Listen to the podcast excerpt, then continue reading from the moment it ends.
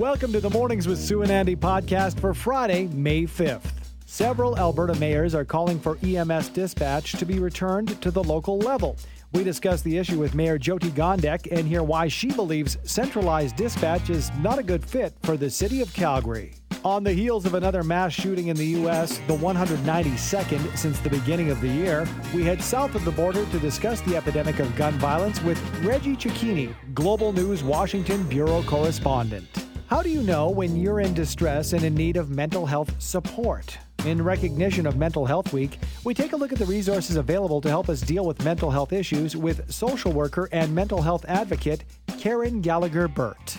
The mayors of Calgary, Red Deer, Lethbridge, and Wood Buffalo spoke out in favor of returning EMS dispatch to the local level. Joining us to talk about this and all the latest news from City Hall is Mayor Jyoti Gondek. Good morning, Mayor. Good morning. How are you? Excellent. Thank you. Oh, first off, Andy and I both wanted to mention to you a great Edward Scissorhands costume for Calgary Expo this year, leading off the Parade of Wonders. That was fantastic. Well, thank you. I hope the surprise was worth it. It was. We were mad that you didn't tell us about it, but... One more quick thing. How long did it take the makeup?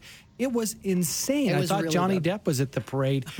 How long did it take to get that thing together, and who conceived the idea? You know what? I conceived the idea of Edward Scissorhands because I've done this for my kid in the past, but the makeup artist, Leanne from Luster Dust, was amazing. Yeah. It took about 90 minutes to do it all. Wow. It was killer. It was fantastic. Thank you. It was. All right, let's get down to it and talk about the situation when it comes to a lot of these rural areas coming together, and as Sue alluded to, talking about the centralization of dispatch. Where are we with that now, and what have you heard?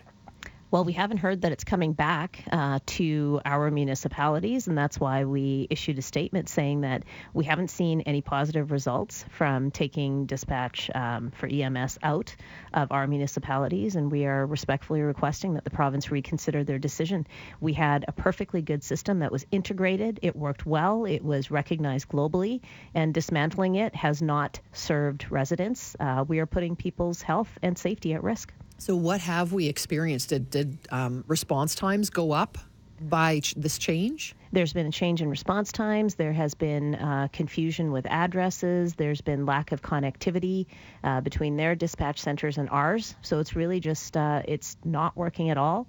And when I listen to mayors from Red Deer, Lethbridge, and Wood Buffalo talk about their experiences, it's absolutely important that I'm standing with them on this one and requesting that it come back to central dispatch. So if it wasn't a problem, why did this happen?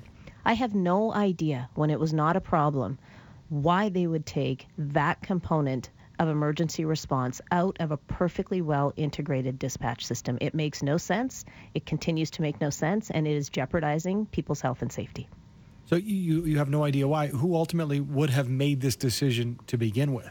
The provincial government made the decision. We debated them at the time. We were very, very vocal about this back when they decided it was a good idea, and we continue to be vocal that this was a terrible idea. Well, it'll be interesting. So, sort of, where do you leave that now with the mayors all speaking up? You know, do you just wait for a response? Are you expecting one, or you think it'll just be a moot point? I can't imagine that we're going to get any kind of a response during an election right now. So after the 29th of May, when we know who will be forming government, we will again be actively advocating to have EMS back into a proper centralized dispatch system. But, we can't sit quietly and not speak up on behalf of our residents. So that's what we are doing, united as four municipalities, and we'll continue to push for the right thing. And we are representing our first responders who are saying this is not working for everyone. Affordability, Madam Mayor, obviously top of mind for all Calgarians. It affects us all in one way, shape, or form. But housing affordability, very much in the crosshairs of City Council. And when it comes to the task force and recommendations, what can you tell us, ahead for the city to tackle the issue? Yeah, there was an announcement yesterday talking about the recommendations coming forward from the Housing and Affordability Task Force that is comprised of experts in the field of affordable housing as well as members of city administration. And some of the really encouraging news is they are pushing and advocating for the city to be serious and build at least 3,000 homes for people in need each year for a 5-year period. They have identified that the land that the city owns should be better utilized for these types of purposes, that we shouldn't and be hanging on to it for future uses that are not as dire as the housing crisis right now. And to put it into perspective for you, last year, between April of last year and April of this year, we saw 33,000 new Calgarians move to our city. That's about 90 people a day. And we are going to have to be serious about how much housing we are constructing and availability and access to this housing if we're going to continue to be a competitive market for talent. Mayor, on another topic, at first glance, a $600,000 price tag for washroom attendants seems high until you dig into the program. And I like this idea a lot. Seems like a really smart, multi-prong approach the city has come up with. Absolutely, and we couldn't do it without our amazing partners at AWARE. These are folks that call themselves peer navigators. So these are folks that have been through the lived experience of being in a position of vulnerability. They understand how to work with individuals that might be in a crisis situation, find them the supports that they need, and ensure that the washrooms are actually accessible to anyone who needs them, and that we are safe in those public spaces. And we are doing this project in Olympic Plaza and Century Gardens, and depending on the success of it, we could expand it outward. Incredible, yes, and I think that it is much more than an attendant, as you know, the name might allude to. I want to ask you this because it started as a pilot project, now in full swing, and we've had the weather for it for the past several days, including today with a high of 25. The expansion of the patios for local businesses, what are you hearing as it was greenlit to be continued this year? What are you hearing from local pubs, restaurants, and cafes? Oh, my goodness. I was out and about the last couple of days, and those patios are full. It is really good for business, and it is really good for Calgarians. It creates that sense of community and, active street front. And I do believe that restaurant and bar owners are pretty happy about having more space to have guests come and enjoy a cold beverage and a meal. We have a big cleanup weekend planned for the city of Calgary this weekend. Do we not, Mayor? We do indeed. This is going to be, I think people can still sign up, can't they? I believe they can. And you know what? Generally, when it comes to cleanups, if you show up, we will gladly take your help. But this is a really good way to clean up our city and make sure that everything looks beautiful as we enter into summer. So I would encourage people to go to calgary.ca and look for how you can be involved in cleanup projects throughout the city. And, you know, even if you don't sign up with the city, just go clean up your own hood, right? I mean, why not? Just go make this the day or the weekend that you just go out and, you know, there's stuff that's been blown around through the winter. You can take your own initiative. I have seen so many people doing that, and I have to give a big shout out to, Sherwood Park as a community. They did a big cleanup last weekend, and so I would encourage anyone that's got, a couple of free minutes and a trash bag, get out there and do a little bit of cleanup in your own community, like you said, Sue. All right, we'll leave it there for time, but have a great weekend, Madam Mayor. Maybe we'll see you out in one of those patios. Thank you. I'm just going to raise everyone's awareness, too, that today is the day of awareness for missing and murdered Indigenous women, girls, and two-spirited peoples. There is an event at Field of Crosses at 5 o'clock. It's important for all of us to recognize this. All right. Thank you so much. Calgary Mayor Jyoti Gondek. And speaking of May 5th, we always mark Red Dress Day and the National Day of Awareness for Missing and Murdered Indigenous Women, Girls, and Two-Spirited People. Flags will be lowered at administrative sites to mark the day. It's an important one right across our country. And wear a red dress, or just take note of the fact that some people are wearing red dresses to bring attention to this really, really important day. Yeah, and I think that, again, when we represent with these colors, with an article of clothing, for example, we think, well, what difference can you make? Well, the difference is in the conversation. The difference is in letting the memory of those people who have been impacted, first of all, continue, and the education for those who might not know anything about it. Conversation starter, Red Dress Day, not too late. It's only 8:15 in the morning. Exactly. Grab some red and throw it on for sure. Atlanta was on edge this week after a manhunt following a shooting at a medical practice. With details on this and the latest news south of the border, we turn to Global News Washington correspondent Reggie Cicchini. Good morning to you, Reggie. Good morning.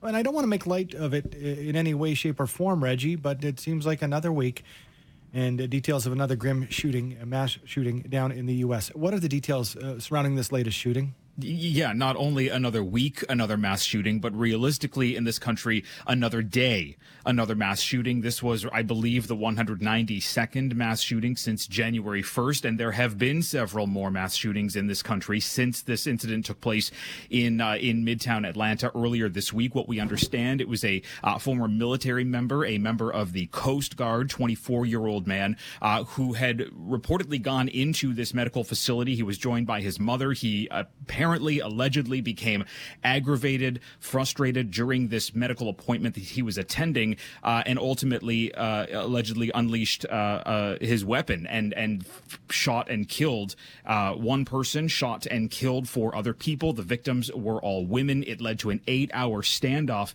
in Atlanta, and there are growing questions now to the weapon, to the person's mental health, and whether that may have played a factor into this. Georgia, I believe, is a state that doesn't have red flag laws, which would prevent someone from obtaining a weapon. So obviously this is part of a much broader conversation going on around the country, again, linked to gun laws. Again, but it won't be much about the gun. This time I'm assuming it'll be about mental health support for U.S. veterans will turn out to be the main issue that is being brought to the forefront, do you think? Of course it will be. This will be an ongoing conversation. And look, the issue around former members of the military being involved in these kinds of incidents, this has happened before. This has sparked the conversation. It increases the call for more funding for Veterans Affairs.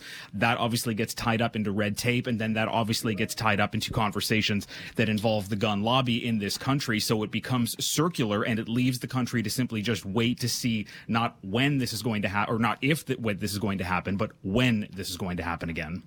News coming out of Russia about a drone attack in Moscow, particularly on the Kremlin.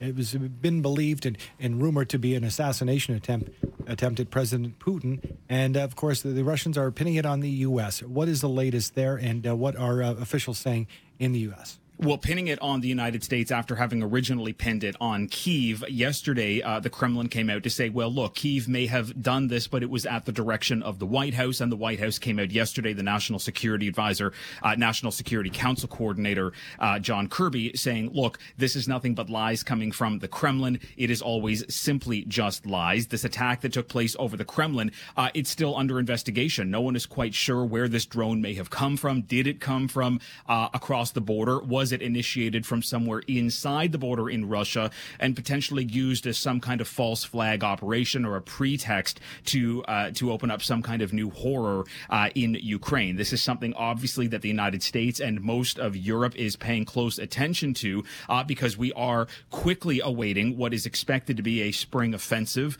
from both the Russian side and the Ukrainian side. But this also comes on new news this morning, guys, that the Wagner Group, one of the mercenaries that's kind of operating in this war alongside Russia, may pull out of besieged Bakhmut because they say that they have run out of ammunition. Ukrainian officials are backing that up. So this could potentially be a blow for the Russian side as they try to claim themselves as new victims here. Can we talk a little bit further about the Wagner Group in the sense that I thought this was like a global mercenary group that could be hired by anybody, but it originated in Russia, didn't it?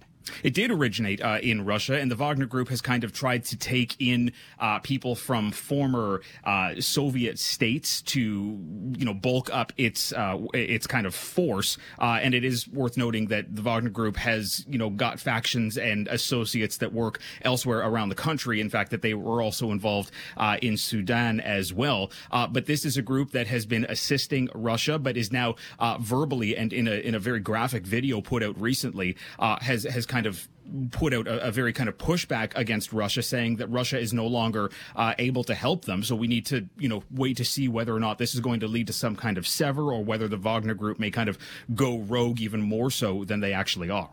Reggie, Title 42 came into effect during the pandemic. It's now set to expire. What does that mean for immigration in the U.S.? So this is a big step that is coming for this country. We have Title 42, which ends next Thursday. That is coming on the same day that all federal COVID mandates are set to come to an official end from coast to coast. That's also going to allow for unvaccinated travelers, including Canadians, to be able to enter the United States via the land border and the airports. But at the southern border, this is going to potentially pose a crisis for the administration because Title 42 has barred anyone coming in through Mexico Mexico from being able to seek asylum. More than 2.5 million people have been denied entry. And since or with Title 42 coming to an end, there is a real fear here that somewhere between 10 and 30,000 people per day for maybe 90, maybe 100 days could start to flood into the United States and overwhelm these border cities throughout Arizona, New Mexico, and Texas. The administration is putting 1,500 active duty military members along the border to kind of work in a supplemental or administration role to assist the National Guard, because the U.S. military can't actively do things on domestic soil. But there is a real growing call here for the Department of Homeland Security to do more to unleash more funding, because it really is unclear how this is going to have an impact, not just on these border states as thousands and thousands of people come across, but what this could mean for states further north and how this may ultimately impact the Canadian border. Every week I can learn something, Reggie. I count that as a positive. I learned the term seditious conspiracy because that term's been thrown around. And tell us about that and the connection to the Proud Boys. And it's interesting to me because this is like over 2 years ago from January 6th. Proud Boys being found guilty of seditious conspiracy. A seditious conspiracy also linking itself back to the Civil War. It is a very rare charge to be laid, essentially having to do with an attempt to overthrow the government.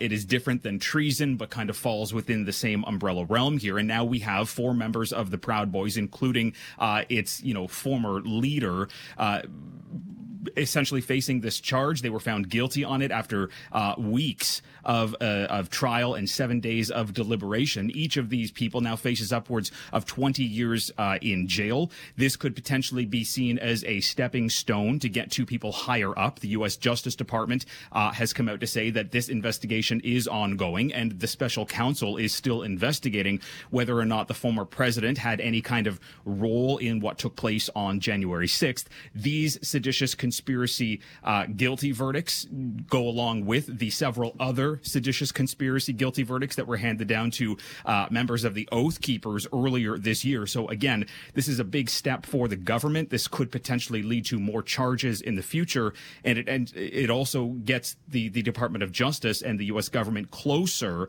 to people who may be closer to the former president to ultimately get to the end of this and seek some accountability for what took place on January 6th. Reggie, thanks so much for breaking it all down for us. Always appreciate your time. Thank you. Reggie Cicchini, Global News, Washington Bureau correspondent. How do you know when you're in distress and maybe needing some help? Mental Health Week continues. Joining us once again this morning, social worker and mental health advocate Karen Gallagher-Burt, back with us to talk about where we can get some help. Hi, Karen. Good morning. So if I feel like I am in distress, I realize now there's something I need help with. Right. What's my first thing to do? Well, I guess it goes two ways. Are you looking for resources right away, or are you just looking for a place to talk? I need help. I need to talk. If you want to talk, call the crisis lines to Distress Center. And folks often say, I don't think I have something that's a crisis. And they sort of, I think Canadians as a whole, we sort of minimize what's going on. And so they tend to say, well, I'm not in crisis. Someone needs this more. It's a place and a safe space to chat and to talk to someone who's informed with experience. And they can sort of support you and then guide you a little bit of what you might need. And if they're not, able to give you the right resources, warm transfer to 211, and they're going to give you what you're looking for. The geolocation part of that, to me, is fantastic, because we consider where folks live, what's around them, how can we get them somewhere that requires minimal transportation. So that's a critical part of it. Okay. Wow. And yeah, it is incredible. And when you talk about, is 24 hours. 24 hours. What I love about that is, unfortunately, a mental health issue doesn't keep business hours. Mm-hmm. Nope. So often it could be 2 a.m. It usually is. We're busier after hours. Mm-hmm. We're busier from about 5 o'clock until 2 a.m. Most you're not days. Sleeping. You're stressed out. You're anxious. Everything starts to become overwhelming. Yeah. It's the middle of the night. Yeah. What do you do? Or you have a partner with you who's asleep finally, and you can talk to someone because it's about them, or it's about your kids, or there's things like that where you can seek support. Or you are a kid sitting up because you're up all night. Oh, yeah. The youth will often be the texting in the middle of the night or first thing in the morning. I mentioned that earlier about during the pandemic, how kids were texting first thing in the morning. The text support and the live chat, these are accessible. But what about, and at what point do I lose my anonymity if I'm calling in? Or do I have that option to say, okay, I want to call in, but I don't want somebody to know who I am. You don't ever have to tell us who you are. Probably the only place we really ask is 211, because on that one there, we're looking to see if the referrals we give you match. But again, you don't have to give your information if you don't want to. We never ask for that. If we have someone who calls in, whom we do a risk assessment on and we deem is either imminently suicidal or they've already taken medication or something and they're in the process of killing themselves, or if we get someone who calls in who's under the age of 18 where there's risk, or they're impaired, then we have to seek support from 911 for those folks. So there's cases where we honestly have to reach out for more help. Because it's imminent. It's an emergency. Imminent. It's all about the imminent side of things. If someone says to us on the crisis lines that I'm thinking of killing myself, we go into risk assessment mode. We ask, how do you plan on dying? Do you have the means and the method? We go really direct on what's going on. Lots of folks, we always ask those questions, but many folks aren't there. Mm-hmm. So we'll just continue talking, but we'll always check and make sure they're okay. Okay, so 211 is a 24/7 phone line. The crisis line, 266-HELP. You can call or text. What if I just want resources? I'm not at the point, I don't think yet, where I need to go for help, but I want to learn more and figure out maybe what's going on with me. Yeah, I'd say 211's a good place to start. Community resource centers in your neighborhood sometimes have access to really good things, and there's community resource centers in every part of this city. So those are places I would start. I think also... everybody uses online, but I'm going to give you a website that works much better. It's called Inform Alberta, and informalberta.ca. When you go on there, you can look for resources on there on your own, and it is the database that we curate that can give you some support. So if you're not ready to talk or not ready to chat, that's a great way to look for yourself. Informalberta.ca, okay? Yeah. Incredible. We got that website, and we're also going to leave them with distresscenter.com and phone number 403-266-HELP, 4357. And you can also use that as a text line. Thank you so much for being a resource with us this week for Mental Health Week. All right. Well, thank you. And I wish you a joyous weekend and one with, we're not going to get much sunshine, but maybe there'll still be good things. Let's hope so. There you have it. Yeah. Sounds good. That is Karen Gallagher-Burt, social worker and mental health advocate.